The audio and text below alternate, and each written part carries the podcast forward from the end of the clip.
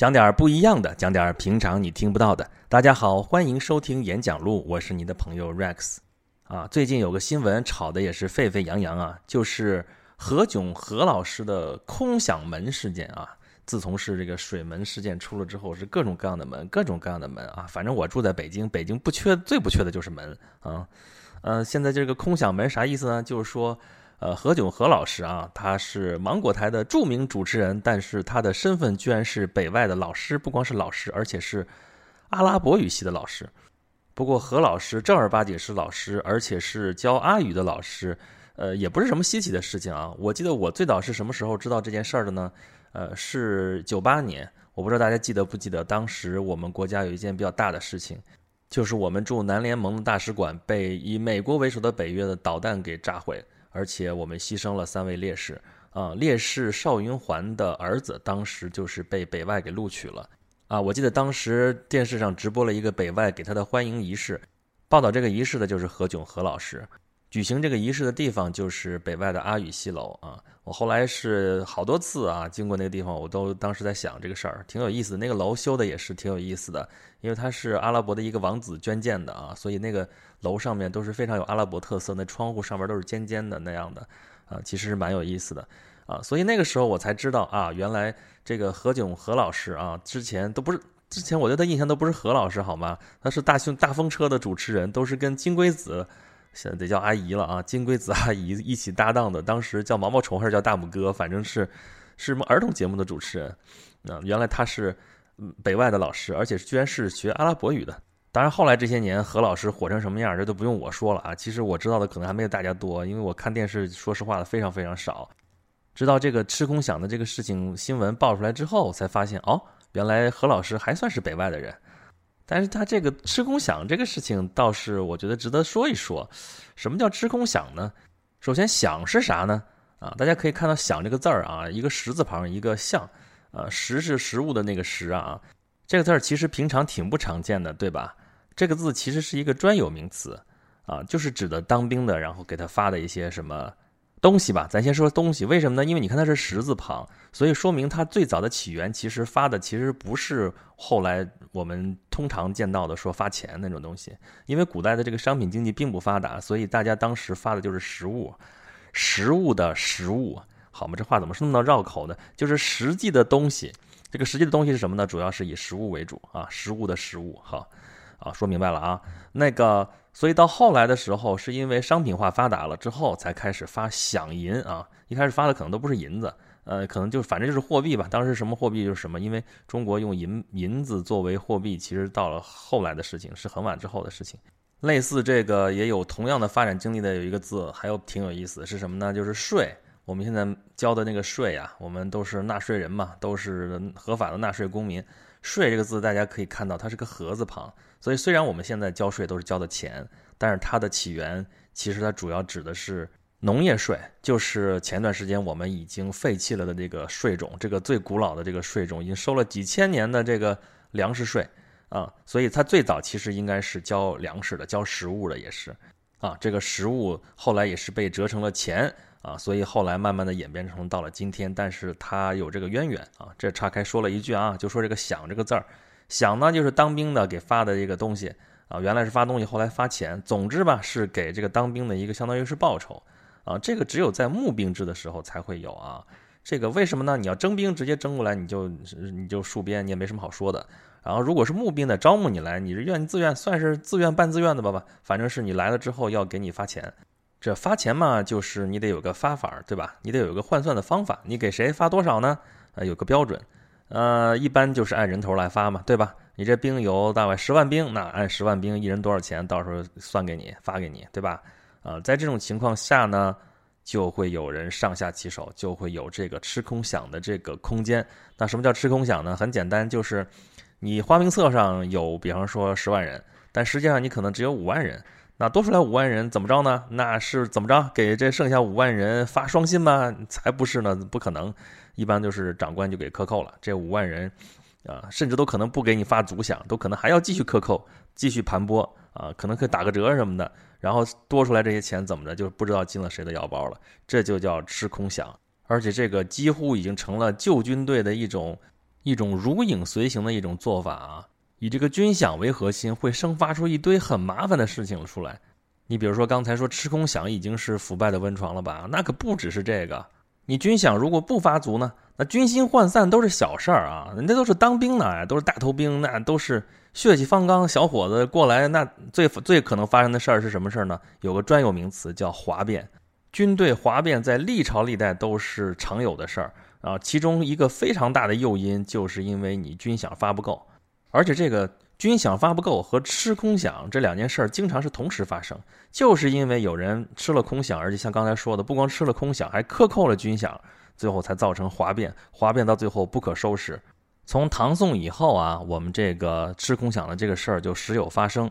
当时是因为隋唐时代实行的那个府兵制实在是难以为继，最后就改成募兵制了。刚说了，募兵制就是吃空饷的这个温床，就是按人头发钱嘛。你想嘛，那时候那种军队，他除了抢以外，他有没有其他的经济来源？他就只好是那军饷上面就是能贪就贪，能克扣就克扣。那个这个到了中唐的时候，这个事情已经非常严重了啊。唐朝大诗人白居易当时就是深有体会啊，他说按他的形容来说，那个天下那个统兵的那个将领啊，就没有不冒领粮饷的啊。如果是核实的话呢，现在就是按现在那个兵数一存，你得打个多少折呢？打个六七折至少。如果这个时候再再把那个战死的呀、逃亡的情况再把它再算进去呢，那又减少了十之二三。也就是说，如果实际上真打起仗来，你到时候真把这些兵调过来一看，好，有一半的人是根本不存在的。哇塞，这简直就是幽灵兵团嘛！哇，太太可怕了这事儿。那剩下的兵就都能打吗？你想怎么可能呢？这这个是这个军队里边风气就那么腐败，然后剩下的这些人肯定也是疏于训练。真正打起仗来的话，你这些这些军队，你能够指望得上吗？怎么可能？这就是募兵制的一个弊病，因为他当兵是为了吃粮，他不是为了真正什么保家卫国啊，什么这些事情啊，当然现在更是一个专门的一个一个职业了啊，叫雇佣兵啊，职业雇佣兵那是现代现代社会进入之后是这样的，在那个时代不存在雇佣兵这个概念啊，大家还是说呃去打仗，但打仗就是为了去挣这个钱，那他就为了挣钱去来的，那你怎么来钱怎么来，所以这兵当了当了兵之后，你别指望他去打仗，首先他会扒拉扒拉他够得着的，那就是首先是军饷，但军饷一般普通兵根本抢不到啊。你得是军官，你才够得着军饷，所以这事儿一般那个普通的小兵根本是够不着。那他们干嘛呢？那打起仗来那就是兵痞嘛，那到处去抢，所以这个军队的这个呃这个作风、这个纪律肯定也是败坏，也也根本就没有什么战斗力，所以呃去抢掠老百姓可能还行，真正指望他打仗那是根本不可能。就这种风气能乱到这种地步啊！啊、嗯，所以到明朝的时候，明朝建立的时候，朱元璋因为他是穷苦百姓出身啊，他对这个国家进行了一系列的设计，其中对于部队这个地方，他就是就不用那个唐宋时候的这个募兵制了，他觉得这个又是吃空饷，又是克扣军饷，又是部队哗变，没法掌控，怎么什么这一大堆的弊病，国家又是沉重的负担，又没有钱，怎么办呢？他就用了一个在他看来是一劳永逸的办法啊，就是他其实对全国都是这么设计的，就是说你的职业是要世袭的。啊，你其中当兵的，你就是你，你家当兵，你祖祖辈辈都要当兵，就是军户啊。平常你自己到那边去屯田，呃，去种地，打仗的时候这些人就去当兵，所以他自己还很得意啊。他说我养了这么多部队，我不用花老百姓一两银子，啊，觉得是一个天才的一个军事制度。但是这种通过身份来维持一支部队的这种编制方式，后来证明是彻底失败了。很简单嘛，这太僵化了，你哪能保证这家人最后一定能有能培养出来一个合格的士兵呢？啊，你咋能保证说他这一辈子，你甭说合格不合格了，他就一定就想干这事儿呢？他不想干这事儿，跟你磨洋工怎么办？他要跟你出工不出力怎么办呢？所以到了后期，明朝还是又重新用了募兵制，那这吃空饷的事儿那就更少不了了啊！随便举一个例子。我们知道那个袁崇焕大将军后来被在北京城凌迟处死啊，他的罪名其中之一就是擅杀毛文龙。毛文龙是谁啊？毛文龙当时的官衔是皮岛总兵。皮岛是哪儿？皮岛就是关外的一个小岛啊，这个地方其实很不起眼，但是呢，他作为一支骑兵在后金军的后方活动，呃，其实是在战略上能够牵制敌人，还是有一定作用的。但是呢，这个皮岛总兵不听袁崇焕的话。袁崇焕就把他杀了，啊！袁崇焕给他的罪名其中之一就是吃空饷。吃空饷吃到什么程度呢？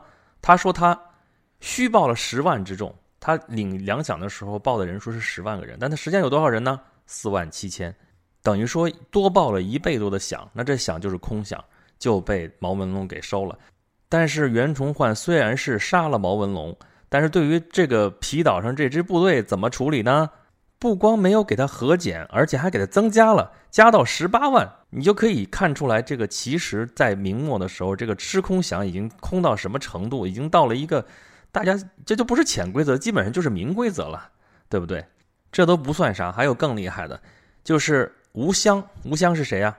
他儿子鼎鼎大名，叫吴三桂，汉奸嘛，对不对啊？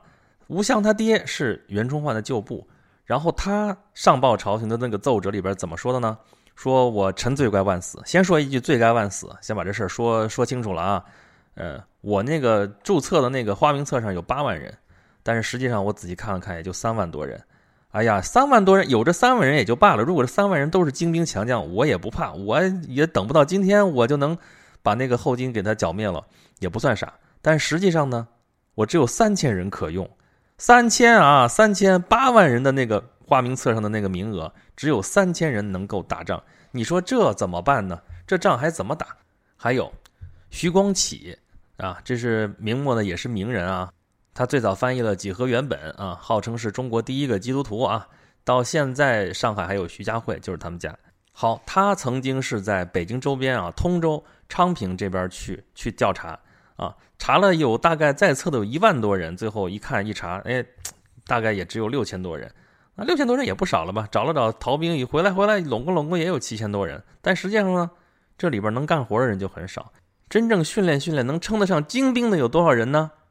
一二百人，名册上一万多人里边能够称得上精兵的，大概训练训练之后也就一二百人，大家想想这个比例是多么多么的可怕！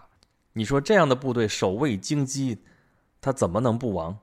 所以这就是国之将亡，大家都只为自己考虑。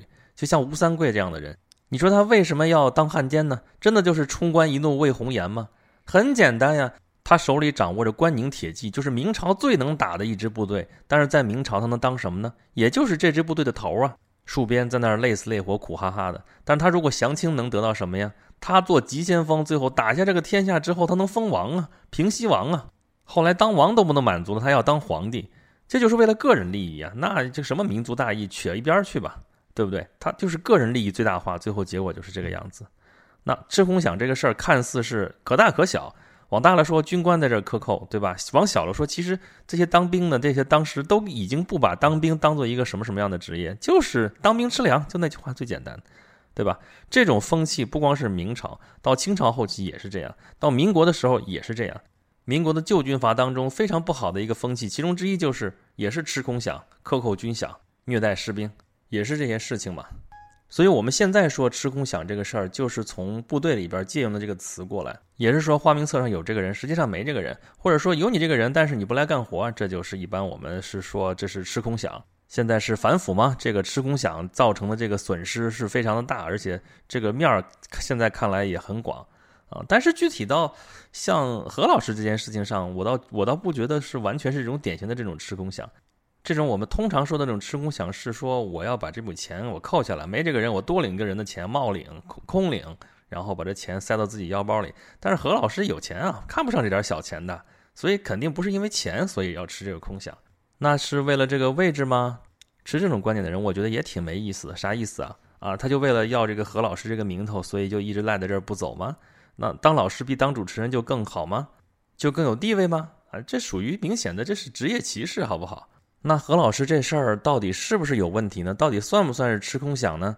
如果是从制度上来讲，从体制上来讲，应该是，这没跑，没错，对吧？他占着一个编制，占着这个职位，但是没有干这个职位应该做的事情，这总之来说是不太合适的。但与其说他吃空饷，我倒觉得他实际上是在占空位。至于该属于这个职位的饷，我觉得倒并不是这个事情的焦点。但我更想强调的一点是，何老师肯定是个人才，对吧？他这个人才未必就是当老师就能最发挥他的最大的一个才华，那么他其实应该有适合他的一个职位。呃，如果是在这个学校里边，在北外这个学校里边的话，可能应该为他有一个能够发挥他最大特长的一个位置上能给他，这才是最理想的。啊，如果没有的话，那他离开这个东西，如果离开他还能为这个学校服务的话，也可能是一个更好的方式。总之，我觉得他们应该会有一个更好的解决之道。比如说刘欢刘老师，人家在大学里边当老师当的是挺好的呀，人家正经是老师，而且每个学期他还正经有课啊。我听我原来同事的儿子就在他们学校里边还听呃刘老师讲过这个课。呃，所以人家也是能够保持这个位置，也是名正言顺。然后在这个教学之余，还踏踏实实当他的歌唱家。所以这件事情，如果从事情本身来说的话，从制度上来说的话，那就按应该按照制度来，制度怎么规定的就怎么来办，这没什么好说的。但是如果反过来探讨一下这个制度本身呢，在这个制度之下，是不是能够真正发挥在这个制度里边的人的呃积极性、能动性和他的才华呢？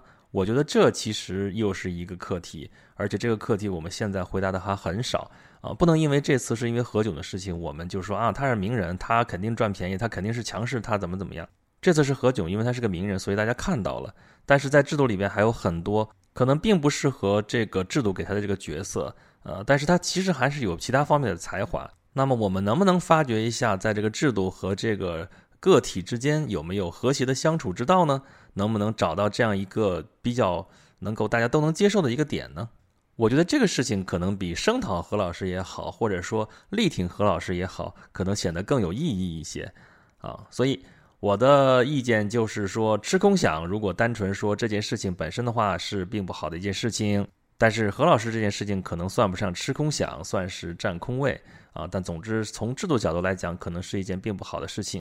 但是我们不能满足于就事论事。在未来的社会里，可能每一个人都是复杂的，他的工作也好，他的职业也好，可能都不是那么简单，可能有很多的交叉，很多的重合。那么这里面应该如何协调这些关系，我觉得这个事情可能会比我们现在简简单单得一个相对来说确定的一个结论可能更加重要，也更加有意义。好，今天就说这些啦。有的朋友跟我说，今天是五二零，是不是应该跟大家祝贺一下呀？我对这种生造的节，我之前已经表示过我的态度啦，那就是坚决揭穿，适当凑点热闹。还是老话说的，祝天下有情人终成眷属，好不好呢？还是祝大家天天开心吧。好，这里是 Rex 讲述的演讲录。如果您对节目有什么意见的话，可以在您听到这个节目的底下给我留言，或者是请关注我的微信公众号轩辕十四工作室，欢迎各位好朋友们前来吐槽。今天的节目就是这样，我们下期再见吧。